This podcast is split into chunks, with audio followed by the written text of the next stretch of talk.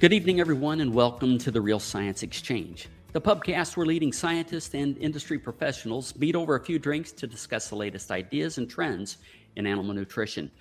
Our Dairy NRC series of Real Science webinars was very well received, and tonight we're talking about the chapter on protein and amino acids. Hi, I'm Scott Sorrell, one of your hosts tonight here at the Real Science Exchange. Tonight we're welcoming uh, Dr. Mark Hanigan. Um, as the author of this section, we're looking forward to a very lively discussion with him and his guests. Dr. Hanigan, welcome to the Real Science Exchange. Thank you, Scott. Before we get started, can you tell us a little bit about your background, Mark, and, and how were you selected to be the author of the proteins and amino acids section? I, you know, I really have no idea on that. I mean, it's it's probably Lucky. like, who do they think they can talk into this, you know, massive amount of work, and, and it's too stupid to say no. So. Yeah, yeah, very well. And you're um, currently at Virginia Tech. Tell us what you do there. I'm a professor in dairy science. Uh, I think we're maybe the last separate department, but we're in, in the process of merging with animal science. So. All right, very well. Mark, it's been over 20 years since the last NRC, now called NASEM. And I'm sure this required a lot of time and effort from both you and uh, the rest of the team to create the latest edition. Um, speaking of team, I understand that you've brought several of them with you. Would you take a few moments, moments to uh, introduce them?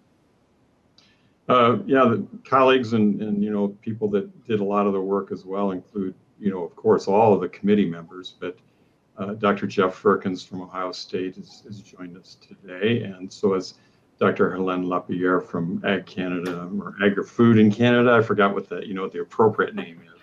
That's why they change it all the time. just when you get used to it. Huh? And uh, you know, of course, everyone did a massive amount of work. Maybe maybe Jeff and Helen had a better idea of how much work this was going to be, but in typical fashion, I underestimated the amount of work by at least uh, three or fourfold. You know, more than I typically underestimate. so. Yeah, understandable. So, welcome, Helene and, and Jeff. I look forward to having a, a, lively conversation with you. Helene, I understand uh, you're you're taking this virtual pub thing seriously. What are you drinking tonight? Oh, I had to prepare something that was made from Quebec. So this is a mixture of fresh um, lemon juice. I was like, and um, a, a, nut liquor, which is made in Quebec, and a little bit of maple syrup. So it's oh. uh, really uh, refreshing, really dangerous in summertime because you just feel it's like lemonade, but a little bit of ice and it, it's really, really good. Ah, sounds so good. I even brought the bottle. I have to show you the bottle because it's really nice. Ah, very nice. Nice. Yeah, excellent. So really good. Yeah. Jeff, welcome. It's always uh, nice to have somebody from the Ohio State University. I'm a grad myself. Well, wait a minute. I haven't, I haven't introduced Clay yet. Clay, he's back in the in the co-host chair. Welcome. And Clay, what are you drinking tonight? I have a new apple cider here, courtesy of Stacy, our producer. Uh, an apple cider from Kansas. Mark, to get us started, I'd like to dig into the approach and the process you employed to bring the protein amino acid chapter together. What was that process? Where did you start? Well, I'd, I'd, have to start off and say that you know this was a, a an effort, you know, at least on the writing and, and you know of the three of us really. And so I, I, I was not the lead on this chapter actually. I was the lead on the modeling chapter. Okay. And so I I ended up sort of being the caretaker of the equations, I guess, you know, when they were developed. But, and I did work on some, but it certainly Helene and, and Jeff had a huge part in, in this, and, they did way more of the writing on that chapter than than I did. I, I made a small contribution. One of the things I'll just uh, jump in and say, uh, you know, we started from the beginning developing a bunch of uh, metadata to be used. So there was a lot of lot of work. Some of that was uh, by the NANP. I guess that's how you say it. Mark was a leader of that. I joined in. We we collected a lot of data and sort of you would say cleaned it and refined it, and and a lot of that was done with um, in coordination with the way Mark's system was set up so that ultimately could be used in this larger model. So there was a lot of background, a lot of players involved in that, and uh, that that really was a big advantage of this this time compared with the last NRC. Yeah, fortunately, uh, Gale Bateman, who was actually a postdoc with Jimmy Clark, and he's he's passed away now, but he was at LSU at the time, and he, or later he was. He he uh, captured all the data from the last NRC. Otherwise, I'm not sure Jeffrey would have had it because uh, he you know he's the one that had it, and it was you know some ten years later when we sort of drug that back up and and uh, worked on getting it all cleaned up and getting all the diets sorted out as much as we could. I mean, we that's the problem with all this is that with entry of data, you're always going to have errors, and that even even that data that had been around a long time, we found a few errors in that late in the process as well. And of course, all the data entry that happened to happen was Jeff had a student that worked on it. I had a couple students work on it. We had a couple postdocs from NANP work on it. I mean, I entered data. I mean, everybody seemed to so it just it was a large effort to do that to get started really. And then once you have the data, then you can start asking, okay, well, what what was wrong with the last set of equations, you know, or the last model, or what parts needed to be fixed. And, uh, I think Helen, we decided that pretty much all of them had to be fixed, that they all had, you know, updates that needed to be done. So, but we didn't we didn't throw out the system. I mean, it's the it's the same basic system we had before with more amino acid stuff in it now. Can you elaborate just a little bit on uh, maybe two or the three big sections that you identified first that you needed to work on first to to to overhaul? Well, well the whole thing is uh, a bit of a pyramid scheme, right? I mean, you start off with ingredient information and then you try to track that through the animals. So you know, we had to we had to get the feed library updated first, and so Jeff worked a lot with Paul Kononoff on that, and got the feed library updated. And Helena and I tried to do stuff, but we ended up repeating things quite a few times. It seems like that it was like uh, the movie Groundhog Day, where we kept getting up and starting over again. You know, but eventually we got there. Um, but you know, the feed library got sorted out. Then we, you know, identified that there was challenges both with the microbial equations and with the RUP equations. And so Jeff you know, took the leads on those. Uh, he also took the, you know, the lead on the digestibility. We needed to, to update the digestibility data for the RUP and for the microbes. Uh, the composition of the microbes needed to be updated. I think Helen worked on that as well. Uh, once it gets absorbed, then we needed to divvy it up into the various processes. So I worked on the milk protein equations, and Helen worked on pretty much all the other equations for all the maintenance requirements. And, uh, you know, I think Jeff probably the growth sort of got left to the end. You know, it, it, it sort of trailed along later and kept raising its head again. You know, for at least for me anyway on the model side, it, it, it was like a bad stepchild. It just wouldn't go away. So. Well, uh, I'll jump in for a second, um, Scott. One one of the things that I think was really an advantage moving from the old system to the new one. The old one was really you know, factorial in nature on a protein basis, but not on amino acid basis. That it it had sort of a slope response way to do that with lysine methionine. The new one, you know, is much more, in my opinion, sort of structurally uh, related to a true requirements system. So I, I think there was, by having virtue of all those data to be able to fill in the gaps, there was we were able to do that. So Helen and Mark really, if, if in my opinion, that's what they really added that really beefed up this new one. Can you talk a little bit about how you acquired the data? And I'm going to assume that you scoured the, the databases, you looked uh, worldwide, and uh, what's the process look like for, for coming up with the data, putting it uh, in, in a form that you guys can use and then put into the models? But you know, you guys can feel free to jump in, but I mean, we had, you know, a couple hundred studies to begin with from the old NRC. And then there was several efforts by multiple people to identify additional data. So I think Jeff and, you know, his student went through and looked for all the flow data that had been published since that time and anything else that got missed. And then uh, Lou Armentano and, and people, a couple people on the fat chapter did a search, you know, for all the fat digestibility data. And then I had a student that looked for all the amino acid data. And then we left off the, you know, the credits list, Roger Martineau, who's worked with Helene for a lot of years, you know, did another effort on his side. Plus, he did a tremendous amount of work on cleaning data and, and identifying problems. And so I, it just, I mean, there's probably so many people that got involved. It's hard to really lay your hand on everybody.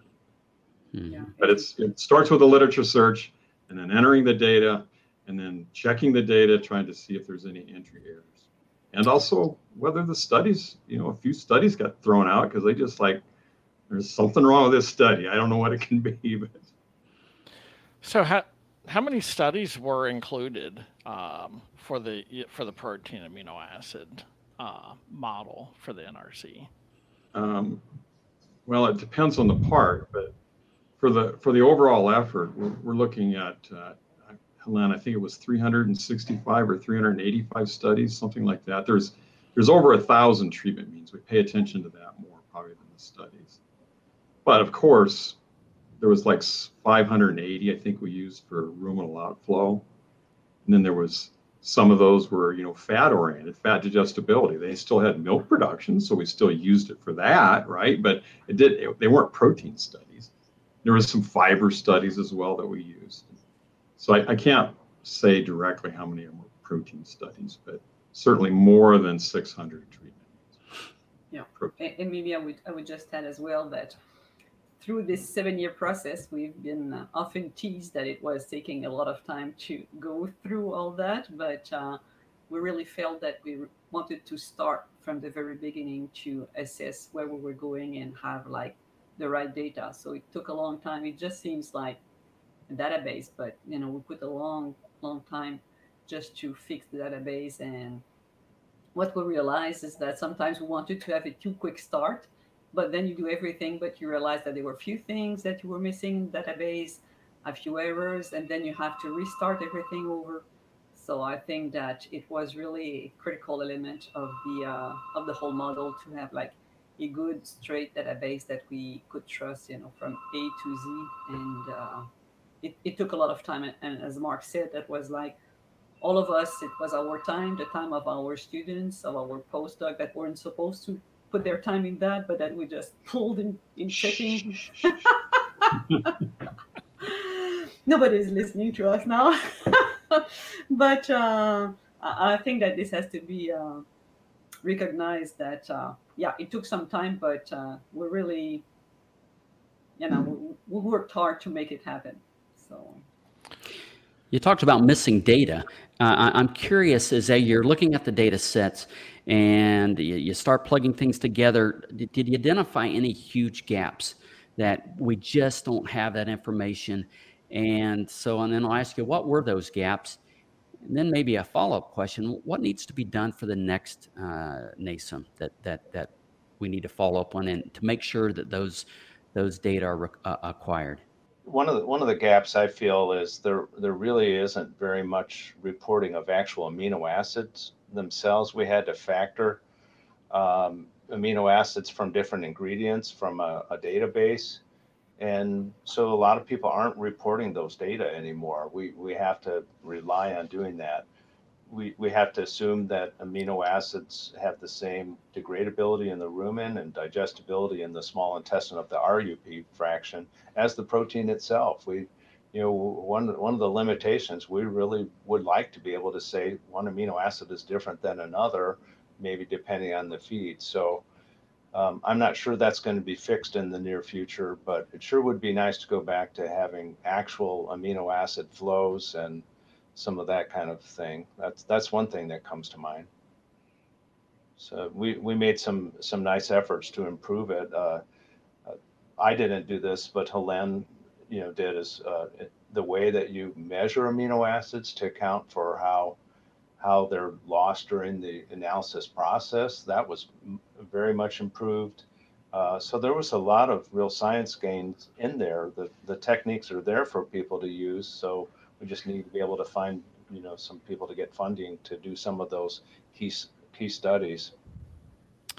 So, from a as far as the ingredient database, what what uh, what parameters were new in this in this version versus the 01? I know I know starch was available now, and that wasn't available back in 01. What what are some other uh, parameters that that are new? Well, I, I guess I'll, you know starch is a big one, um, and so so that that definitely is is so. Uh, one of the things I hope people can do in the future is do a better job of measuring the residual organic matter fractions. So so some of that's laid out. We, we moved to a fatty acid basis, so there's more fatty acid data for digestibility of fat. Just a, the, I guess one of the big things is, you know, the, the previous committee really did a valiant effort to try to get data for digestibility of the RUP fraction. There weren't very many sources of data out there then. And so we really filled in that. That so in the previous one, they they just to signal users that we don't really know, they they had these digestibilities in increments of five units. And so that's much more robust than it was since then. You know, Mark had a hand in, in some of that too, probably. But um, so anyway, the database itself is much stronger, but we still have a ways to go. In some feeds, there weren't very many observations, so some of that could be filled in. I'm curious, curious if the, the previous committee kind of left you a handbook, guys. These are the things that we were unable to uh, include in the last one, and this is some things you guys need to look at. And then, then did you put a, a little handbook together, some breadcrumbs for the next committee? Well, I'll, I'll, go first on that one because I'm in my office and it's kind of messy because that's my comfort zone, I guess. Uh, I didn't know I was going to be on camera. I would have cleaned it up a little bit. Uh, but, but anyway, I have this big box sitting to the left, this big whole box full of stuff that Chuck Schwab sent me. I mean, if you if you actually look through it, it's amazing the amount of work that that was done by him and, and his colleagues that's embedded in there. So so there really is a lot of that. I, I think in the chapters we tried to leave those breadcrumbs cookies for people. So um, I'll I'll let the others uh, continue on that one. I think in some cases it's you know large loaves of bread, not just crumbs that we left. you know, one of the one of the nice things, I guess, or one of the advances maybe that occurred more on a um, mechanical side or, or an approach side is that you know the modeling techniques and, and the approaches that were available and sort of had been worked out 20 years ago they're nothing like today. I mean we there's been huge strides in that. Of course there's been huge increases in computing power and that's allowed people to develop these more robust algorithms. And so because we spent that time and effort to collect the data, we had the ability to cross-check things. So another data set that got pulled in was Helen with, uh, I think, again, Roger and, and, and, others had collected a data set on splanchnic metabolism. And so I think there was 120 treatment means or something in that, you know, and so we had diets where they had fed the diet and then measured portal appearance. So we could take, you know, after Jeff got through with sort of going through the RUP and the microbial digestibility, and then looking at whether the amino, amino acid digestibility was different, we could then go and look and see whether the portal appearance actually balanced with that. And it did, you know, which was the problem before that Jeff was referring to is that that when they got done with all this factorial stuff of the RUP and the protein and all the amino acids and, and everything, it didn't actually match the flow even in the gut. And so they had to do an empirical correction. So not only do we match the flow in the gut, when we got done, we also matched the portal appearance by and large as well. So we were able to cross-check most everything along the way to, to have much more faith now. And of course, that just took a lot more computing time and a lot more effort on everyone's part. Jeff, you've touched on uh, protein supply. Um, if we could circle back on that just a little bit, what would you say are some of the two or three biggest changes or revelations related to protein supply that's in this NRC as opposed to the last one? I, I think one of the big things is uh, the, the way we compute the passage rate. That's very different. Um, the, the previous one was was done in a in a very robust way, so not to diminish that, but there really is kind of no actual way to measure the passage rate of the so-called potentially degradable fraction.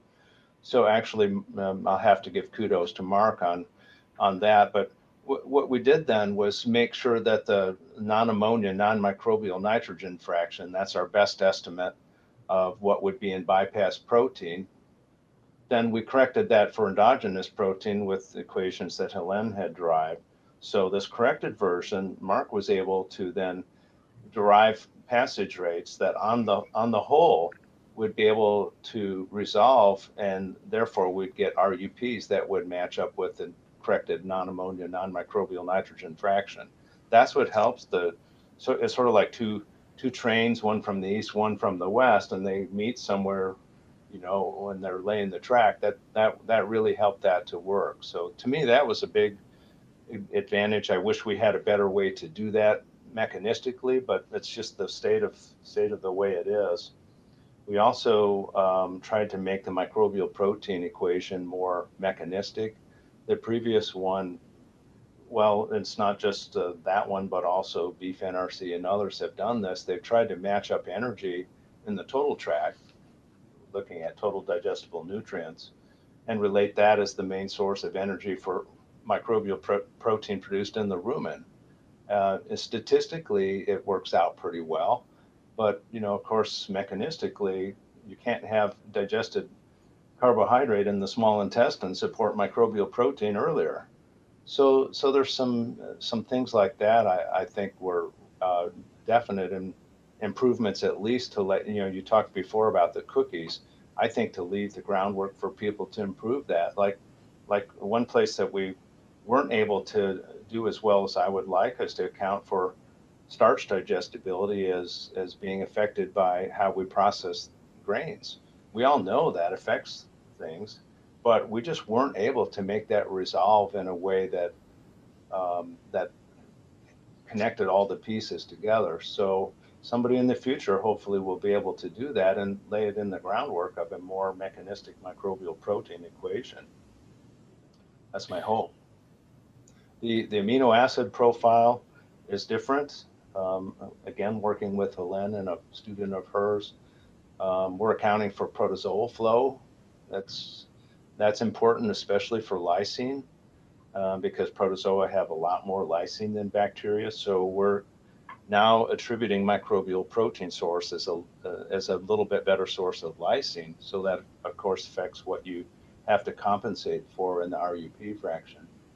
So there's some there's a, some real nice gains there. Uh, I think I'm sure I'm sure there are gaps that people will help to fill in later. Um, that's that's kind of where where I'm at on that. Other guys, you want to add to that?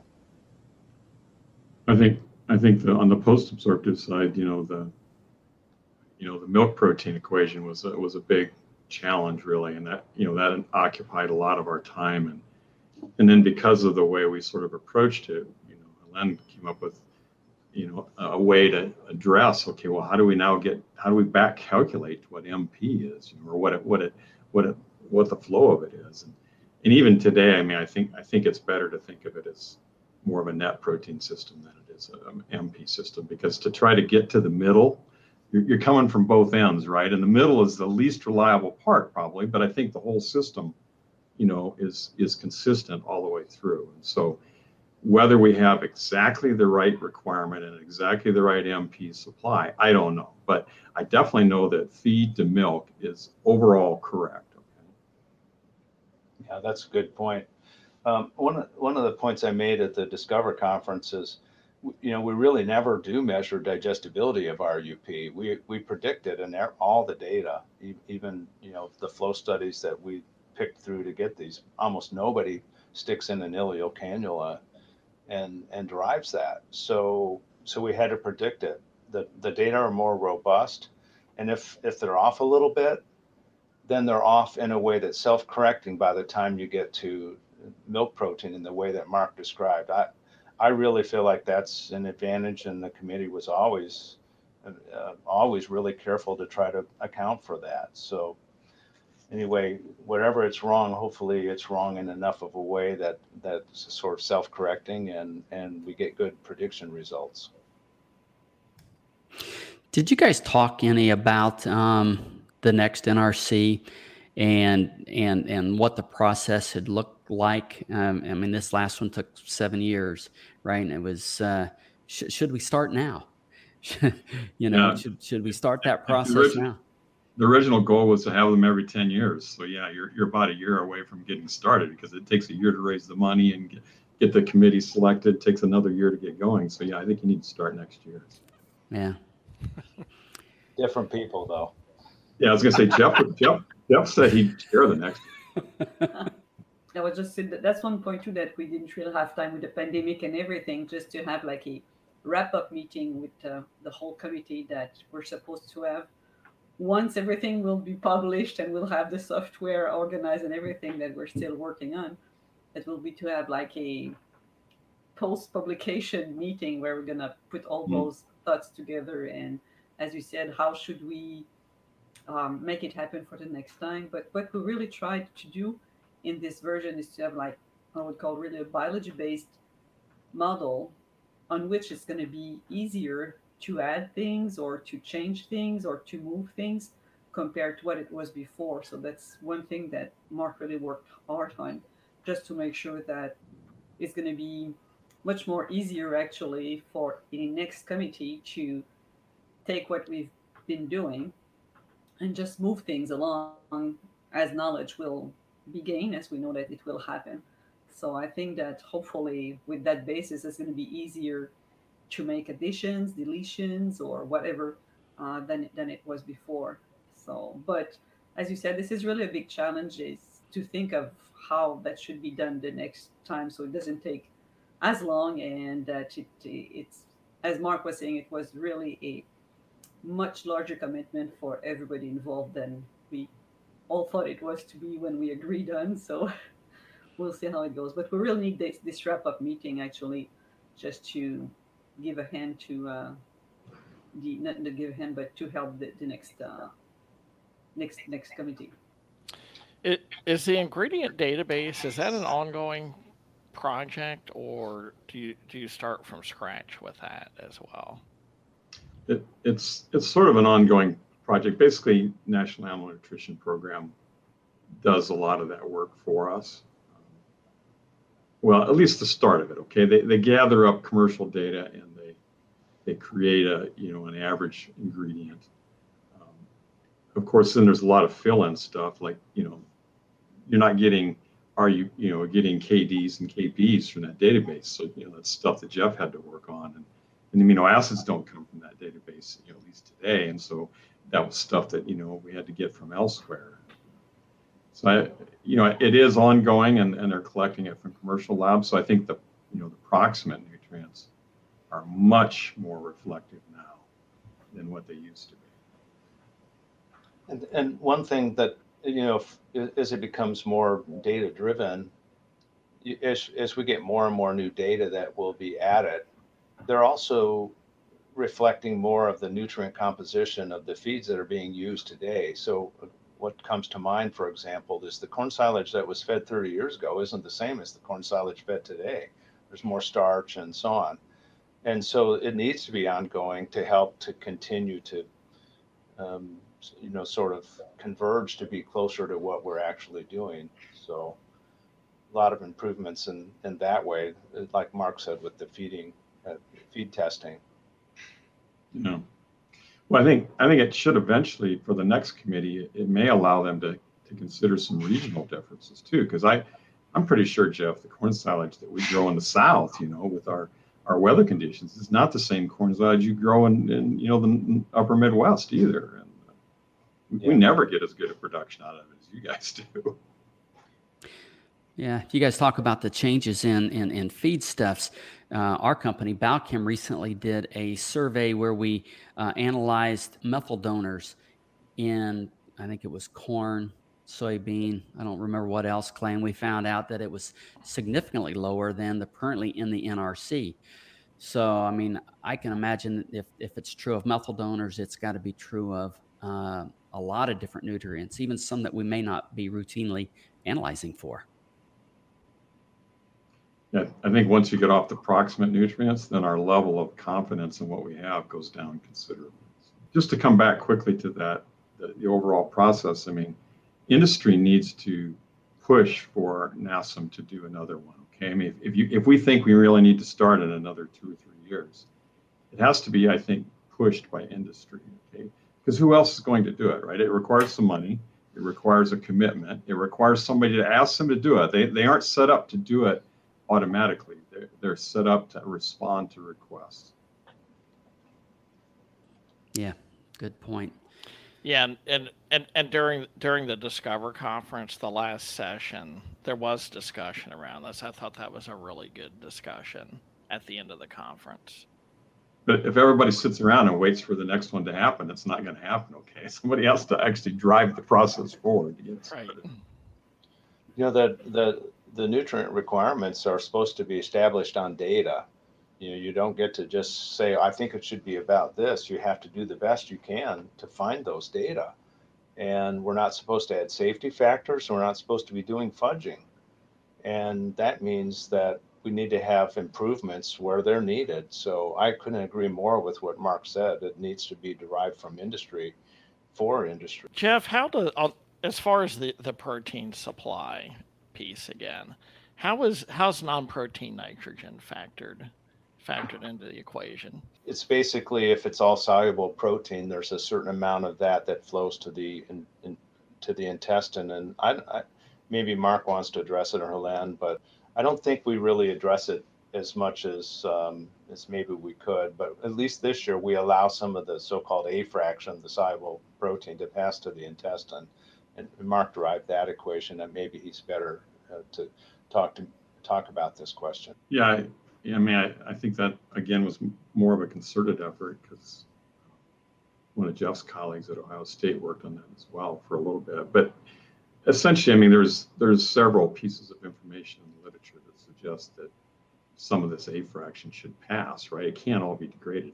And even if you take like a thousand percent per hour degradation rate, and you pair that with like a 15% liquid passage rate, 10% should pass, okay? And statistically, that's what we ended up deriving was 10% without any guidance, right? That's that's what it comes back as. So, so I, I think that helped a little bit. Um, you know, the the KPs were too high. They, they should, you know, we again, I think Jeff was alluding to this. When we measure KP most of the time, and certainly what the old NRC was based on, was the KP for marked particle passage. Well, that doesn't mean that's what the protein passage rate is. Okay, that's what those marked particles are, and of course, those are heavily influenced by fiber and you know, other nutrients. So, so we ended up with a different KP than what we had before, and it you know it essentially reduces the RUP content of all of the feeds pretty much, although you know more for uh, the concentrates than it did from the forages. Correct, Jeff? Yeah, they're you know they're they're both decreased. So you know I don't exactly remember which was more, but yeah, both. we basically just that one actually didn't require much discussion. We just did it and went down the road, right? And and then once we had that, it allowed us to get you know our KDs and KPs. So, Jeff, before we leave uh, the the protein supply section, so all the changes that were made from one version to the next, how will that manifest itself in the field? What will nutritionists, dairy farmers see that's different from what we were doing before, based on your recommendations? Well, one of the things I think uh, you know we we grounded all the flow data into act. You know we we used all actual flow data to do that. And one of the things that that really strikes me is, you know, I've heard it said before, the best source of protein for a cow is is uh, starch.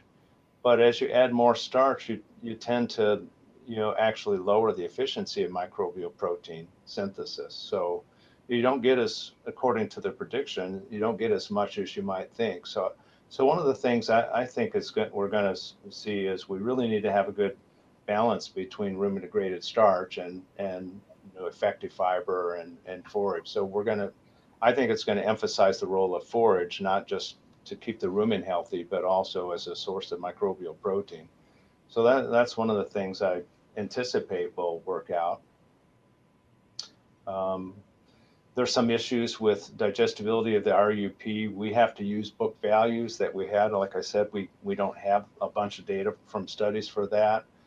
I so I think on the on the on that standpoint, people are still going to have to be testing for it to make sure that the sources they're using are are appropriate and you know highly digestible at the RUP fraction. So I think we're going to continue to see testing for those kind of things. And um, I guess that's the best way I can answer it. Maybe if one of the other two wants to chime in and help me out, but uh, that's that's how I would think of it. Jeff, I'm I'm curious. What so what methods do you recommend uh, for testing RUP digestibility? That's a tough one. Um, so you know we're we're still trying to figure out the best way to do this for all feeds. So, so I, I kind of like the mobile bag technique as a way to for some feeds that they they there's really not a good way to do otherwise. So we're going to be doing some of that, but that's really hard to, to make work in the field. So we're still stuck kind of with the same techniques. There's the so-called three-step or the the the kind like that. The Cornell folks have theirs. That's you know pretty similar to that and pretty uh, pretty well worked out. So I think we're going to still see the same kind of approaches. I don't see a lot of changes in what we're doing, just that we need to continue to keep doing it. Helene, if we can kind of maybe start uh, talking a little, little bit about the protein and amino acid requirements. Understand that you were fundamental in in writing that section of the uh, the chapter. Can you talk a little bit about some of the challenges that you had with that? Actually, I'm just going to go one step back. If we look at the outputs of net protein that were predicted by previous models, uh, like metabolic, metabolic fecal output or uh, urinary endogenous proteins, actually, all that was based on a very good paper from Swanson, but that, that dated from 77. So we thought that this knowledge actually should, there was enough knowledge actually to update those um, predictions. And also, I think we have a better assessment of what actually is metabolic fecal protein and what should be endogenous urinary protein. So we really started from the biology to revisit those numbers. And they were really changed a lot. Um, like endogenous urinary output is twice as much as it was previously, whereas metabolic fecal output is, is much lower. And also, again, based on biology, we decided to assign to each of the protein which is being exported out of the animal, which is creating a demand on net protein or on amino acid, and efficiency that would be similar across the functions, again, based on, on biology of how amino acids are being handled within the animal. So that meant that we needed not only to quantify the net protein that were secreted or gained, but also what was their amino acid composition. So we spent a fair bit of time on that. And we also assigned to those amino acid composition that we obtained from protein hydrolysis, as um, Jeff was saying before, a recovery factor to account for incomplete recovery. Uh, we all know that uh, it, it's it's not new, but we kind of forget all things that when you run an hydrolysis for 24 hours, you get numbers for all of the amino acid, but actually it's a, more of a compromise. It's not good. It's not perfect for an amino acid. It, if you want to rank feed ingredients, that's going to be good. But if you really want to make a cycle analysis and see how much is being digested, how much goes into milk, how much is being absorbed, then you have really to take into account that your protein hydrolysis actually does not yield the total amount of each amino acid which is into the protein. So we also added that factor into the amino acid composition. And then by a factorial approach, we could estimate what was the net output or the net demand of each amino acid.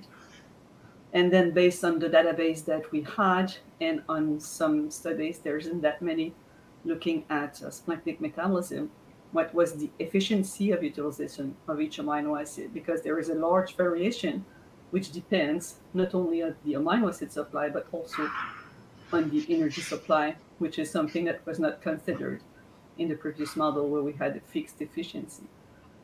So I would have liked to pursue a bit more the issue with the uh, efficiency of use, but you know, we needed to put a, a, dot at some time point. So we'll publish papers later on, but uh, at least we came with the target efficiency that we proposed for a what we call an adequate energy supply that would complement the prediction of protein yield that uh, Mark developed just to have a guideline of, you know, what should be the efficiency for each amino acid that we should target. And if you calculate the efficiency based on the prediction of the supply and the output of milk that you want, what would be the needed theoretical efficiency? And if it's much larger than the target efficiency, it's telling us that the supply might be limiting. But it's not just like one amino acid. We want to look at in a holistic manner as a whole including the energy supply as well. We had a webinar with uh, Dr. Chris Reynolds from Reading University, and there was a, uh, a question asked, Mark, uh, related to your uh, comments uh, about that there's not really um, the, the, whole barrel and stave concept is no longer valid. And they, they, the, the question was, and Clay, I don't remember exactly what it was, the notion of individual amino acid requirements now passe. Single limiting amino acid. I mean, all the all the mechanistic data, you know, that's been collected at the cellular level and even at the even some at the tissue level says, yeah, it's that's not how it works. Um, so it, it's certainly an easy way to describe that, you know, process because it is sort of a complicated one. So, you know, I, I wish I could come up with some analogy that would go into every textbook in the world for the next 50 or 80 years as well. Okay. So, and, and not only for animals, but it's for plants and everyone. I mean, everybody used that. In fact, it derived right. from plants originally. So, um, I, I think if you think about it from an evolutionary standpoint, if that cow was, or, or any mammalian organism, was that sensitive to any single amino acid, they would have all fallen over every time there was a little shortage of food supply and died, right? And they would have died out as a species. So they had to evolve methods to mitigate a deficiency or what we think was a deficiency, right? So if the cow's eating a diet and it's short of methionine, it's going to say, well, I'm going to conserve methionine. I will shut down use of methionine as much as possible the splanchnic tissues and I'll shut it down other places and I'll ramp up my affinity for methionine at the mammary, trying to protect my investment in this calf, right?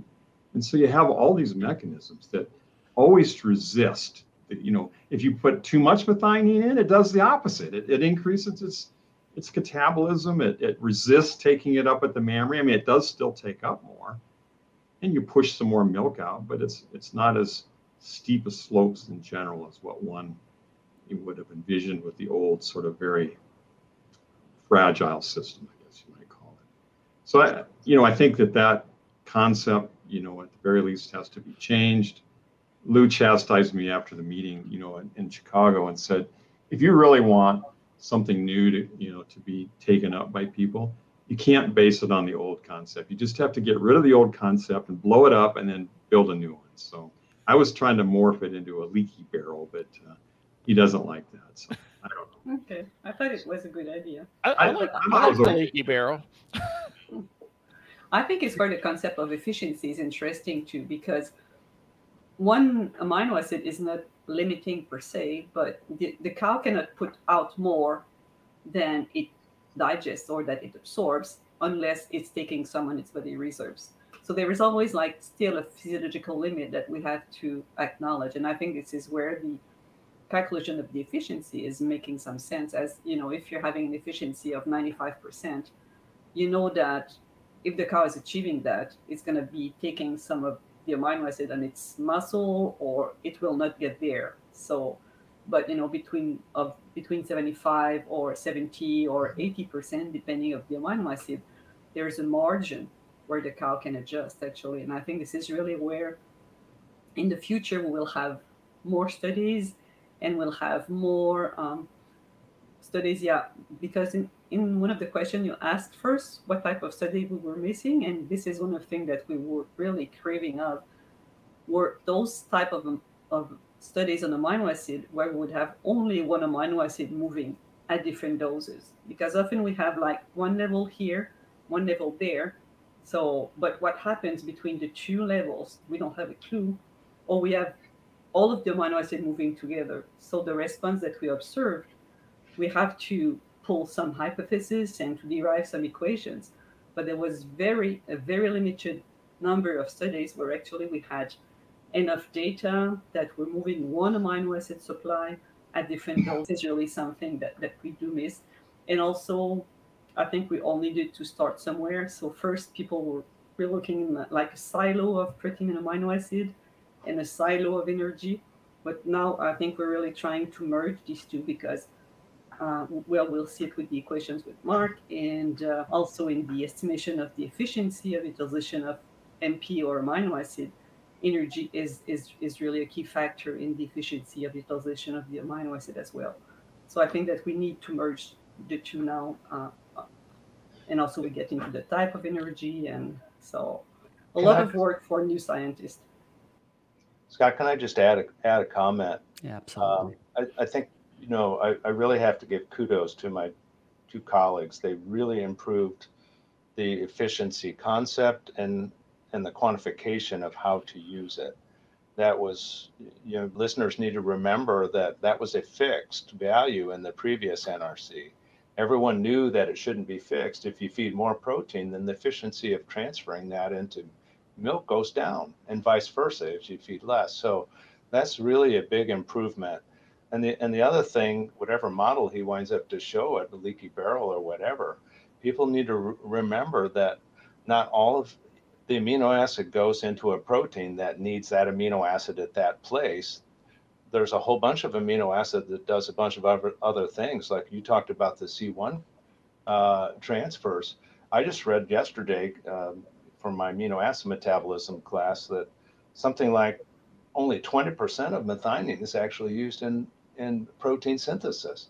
So these other processes get prioritized as as as you shift, as you uh, you know, like what Mark was talking about, whether it's maintenance of the calf or maintenance of genetics for milk protein yield. Um, so again, my kudos kudos to my colleagues. That that's really I'm not sure people are going to see it, but that's really there, and it's also the foundation of what Chris Reynolds and his colleagues are trying to do to lower protein, and that is how do you, you know, how do you maximize efficiency and not not have some some kind of issue backfire through that. So anyway, I just had to say that. So. No, thank you for that. So, Mark, can you um, maybe you know for our listeners here, can you remind us what what is the uh, what's the new milk protein yield equation in in NASEM?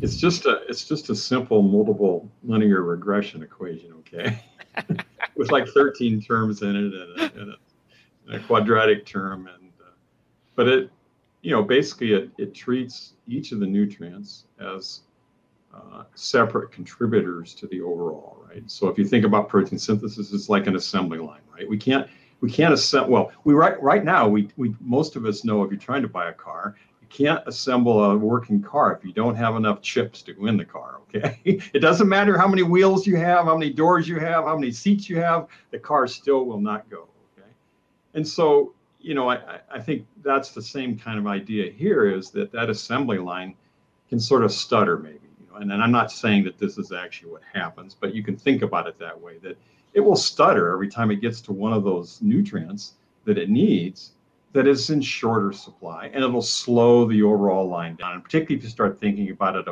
as thousands and thousands of lines that are operating in that tissue, you get some of them slowing down.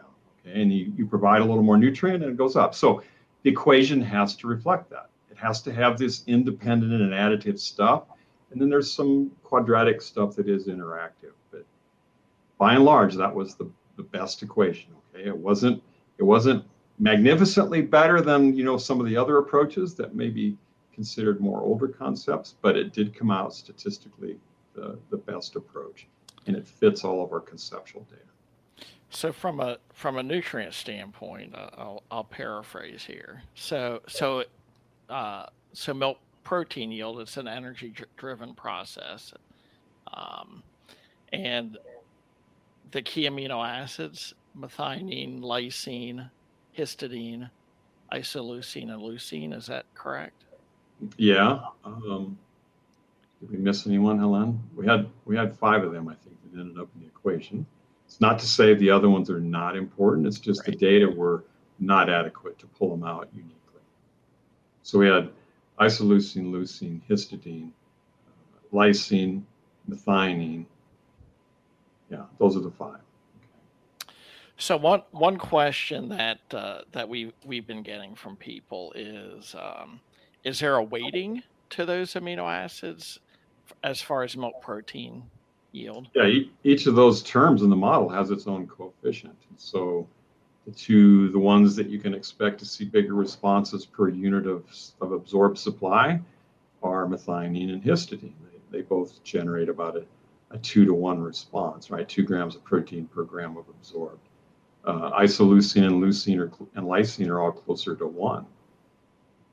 So if you're going to add something, you know, if it's expensive, you know, then pick the one that has the biggest response, right? If if, if lysine's cheap or something else is cheap, you know, I, I know like there's been interest in in tryptophan and threonine because, or at least tryptophan, if I remember right, because it's really cheap to to, uh, to produce. I guess it's a byproduct of some other things they're already doing. So they'd love to have tryptophan. Well, there's no, you know, to Jeff's point, there's no data like, I, I think the feed data maybe is okay on tryptophan. There is not a shred of believable tryptophan data from mouth to milk, okay, after that. I mean, maybe milk's okay and mouse okay, but nothing in between. There was nothing cross check on that all the way through. Yeah. It showed up as significant in the milk protein equation, but none of us trust it, okay? So it could just be an artifact of something else. Yeah, and, and I would just add this is my bias, obviously, you know. Uh, check for what is the less expensive, but the least expensive, but then just make sure that you check the efficiency because if you put a lot of lysine, for example, because it's really cheap, but then you don't have enough methionine, you can end up with a nice predicted nicotine yield, but your efficiency of methionine is at 95% because you put all cheap stuff that has a lot of lysine but not enough methionine then you know you're going to be away from the target efficiency. So it, it really needs to be balanced with the two concepts. Yeah and that, that's something that we struggled with and that we didn't really have adequate data to address is that that sort of interaction right? I mean the the stats say there's not really a very strong interaction but we know there is. When you get really far away i mean if you do a if you create an imbalance it's going to have negative effects on the animal. Maybe that's at only at intake i don't know but we know you can't just like say, okay, well, let's put in, you know, a kilogram of methionine. Okay, even if we could afford it, it's it's not going to make the animal operate well. So yeah. we struggled with how do we sort of come up with this idea that there's a range, right? We don't have to be right on this specific number, but there is a range of the ratios that probably need to occur amongst the amino acids. And I think, you know, Helen's idea of using these target efficiencies helps you keep on that, you know, sort of on that ridge, maybe you might call it. You know, you got a ridge that's wandering around. And so you have a ridge there that's these target efficiencies. We can drop off of that ridge and still be fine, but we can't drop off too far. Okay. And that that's the part we just we couldn't pull out of the data. We they're just the data just were not strong enough to tell us how far away because everyone fed according to the old NRC in most cases, right? So we don't have a lot of data off the top of that ridge. You know, we got lots of data along that ridge, but but not off the top of it. Yeah, and also for those amino acids that were not included, for example, they didn't come out being significant. I think a lot of that is due to the fact that a large part of the database actually where we had one amino acid that was increased, the supply was increased. Often it was like a, uh, a change in MP supply, so that was all of the amino acids that were also increase. We didn't have that much data, for example, on phenylalanine. And when you look at the data, for example, maybe like the phenylalanine content of the microbial protein is so high actually that most of the times we do have plenty of phenylalanine. But we knew we know that if we run a deletion study with, of phenylalanine, we might deprive, we might decrease milk protein yield. But in theory, it is very unlikely that this will happen with a normal dairy ration. So couldn't we couldn't catch that with a global equation. It didn't come out to be significant. But if you run two or three studies where you delete phenylalanine, it's going to be crucial and it's going to be really important to maintain human production. But generally, in the whole data set that we have, because of this limited number of studies that we have, with just one amino acid changing, we could never catch that statistically. So even though phenylalanine is not in the equation as a driver, that doesn't mean you can ignore it. I think is what you're saying. Okay, it still needs to be along that ridge someplace. Okay. Mm-hmm. Jeff, I want to go back to your the, a comment you made a few minutes ago about how only 20% of methionine is used for milk protein synthesis. So if a cow is deficient in methionine, what's what's the priority for for use for for methionine? What's it being used for metabolically? Well, I was reading it was actually for humans, so it's you know human a bunch of human nutrition people. So I don't want to transfer that to milk protein. But I was just making the point, like it's a bunch of it's used for cysteine or other functions, and that the, all those functions can get be reprioritized as they need to be. So um, otherwise, I guess I think probably be better. Maybe Mark, you want to try to answer that question on the efficiency? Yeah, I mean, you know, I, I think that it seems like the, the more we go down this road that there's not this you know, we would like to say, okay, well, first we're going to do this, and then second we're going to do that. I don't think the cow or any of the organisms work that way. It, it says I got to do all these things at the same time, and I'm going to manipulate and slide things one way or the other a little bit, but not turn off in general. I mean, you know, unless things get really bad, right? I mean, if you restrict nutrients enough, she will turn off milk production, okay? And and same way with uh, gestation, it'll it'll abort if you make the deficiency enough. So I, I think it's in terms of the methionine thing, I think there's a, a, certain amount that has to be used for that methyl donor, you know, and it probably is going to depend on other things as well. And I, I really don't know, but you know, all there's a lot of these nutrients that we don't know that much about, and we certainly don't know the interactions. Okay, we're even with the amino acids, we're still trying to figure out the primary drivers, and we just don't have enough data to figure out those interactions we can't keep doing, you know, I know we're, we're trying to stay a little bit more applied here, but we can't keep doing two by two factorials forever and think that we're going to work out very many of these interactions on a, on a surface, right? We're going to get two points, but try to pull that out and make a surface response to answer your question, really hard to do. I guess maybe maybe one final question is um, you know, obviously, you know, we we have herds out there averaging well in excess of hundred pounds of of milk a day, and um, you know, certainly lots of cows uh, and even groups on dairies that are 150 pounds or more. I'm curious, how robust is the database? You know, from a requirement standpoint for these high end producers. we had, uh, I think, the upper end of the milk Helen, if I remember right, is like 110 pounds or something like that, 115. We don't have a ton of data up there, but we have data. Uh, but you know, if you have a herd that's averaging 100, then you got pens that are averaging 120, right? Which means right. individuals are are at 150 or something like that. We don't have any data like that. I mean, there might have been in those treatment means, you know, when when they were put together, but we can't recreate that out of treatment means from the literature. So I think we have better mechanisms captured now, which would give one a little more confidence that it'll operate okay, somewhat outside of its its range. But think uh, it goes back to buyer beware. Okay, we, yeah, we, we define what the range is. Okay, you, you have to decide how much you know faith you're going to put in it when you start operating very far outside of that range. But I would just add that in terms of efficiency, actually, even if the cow is producing more, actually, it's going to eat more and I think that in terms of efficiency, we should be pretty much on the same type of um, global organization. And also, Mark, you developed like a scaling factor yeah. to predict those milk protein yield for the cows. Actually, as we were discussing, we had this discussion a few times. You know, we, we're working with cows of the past with published data for cows of the future. And obviously, the cows that have given us their data are producing less than the cows that we want to feed now. And Mark, you developed a, a factor actually to take into account that um, the prediction actually needs to take to include a factor that is taking into account the rolling herd average of, of the of the herd. You know, I guess uh, we're kind of getting to the end here. Is there anything that we haven't covered uh, related to the uh, protein and amino acid chapter that you think the audience needs to to know about? I, you know, I think just to reiterate that, you know, both at the microbial level and at the, the milk protein level, and, and probably at growth and the other functions as well, there's this interaction, okay, between energy and amino acids. And you know, we only we only have an energy and protein at the microbes, but that doesn't rule out the fact that there might be amino acids that are, you know, that those microbes will respond to that we just can't see.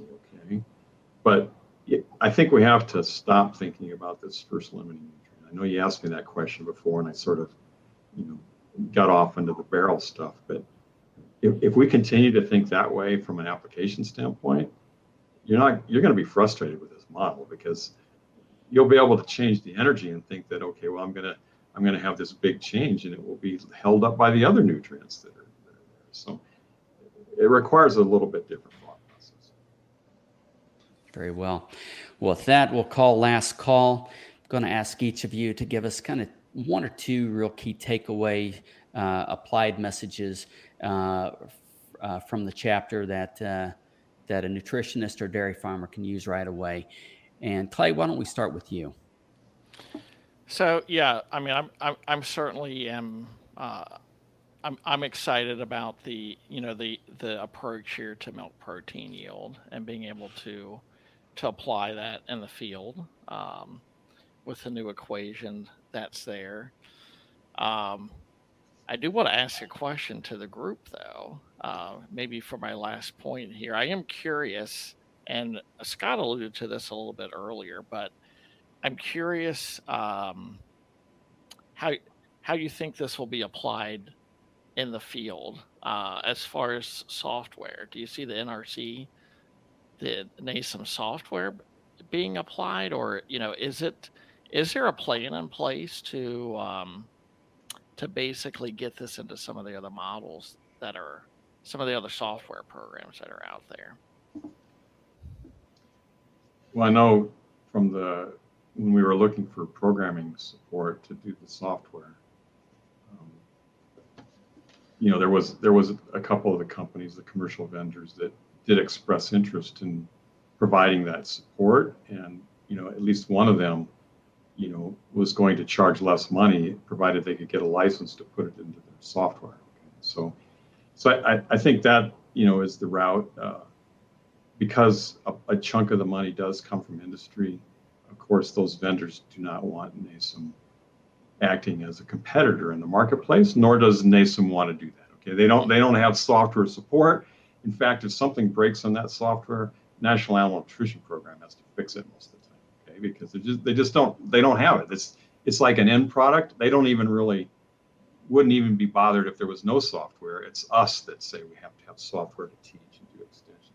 So that software is a teaching and extension tool. It is not a commercial application tool that you're going to work with more than just a herd or two.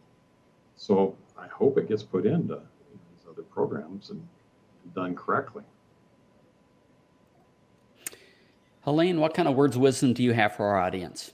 Well, I think that we need to learn how to use the efficiency of utilization, how to calculate it, how to deal with it, um, and better learn how it's being affected by the energy as well as the amino acid supply.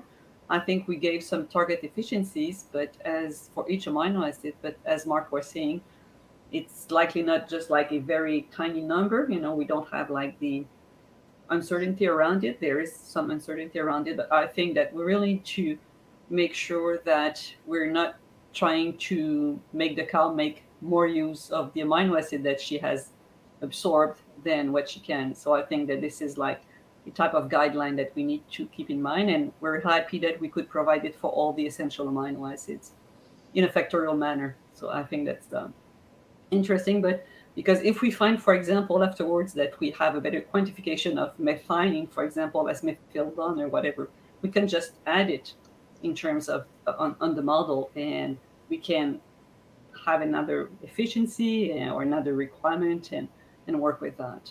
Thank you. Jeff, how about you?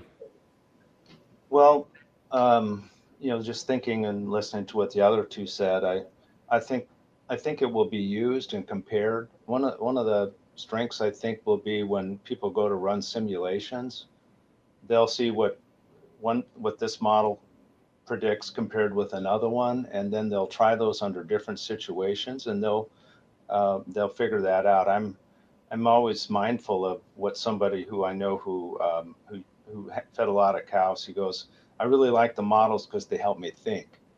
And I, so I think there's going to be a certain amount of that that people are going to get used to and they're going to continue to try.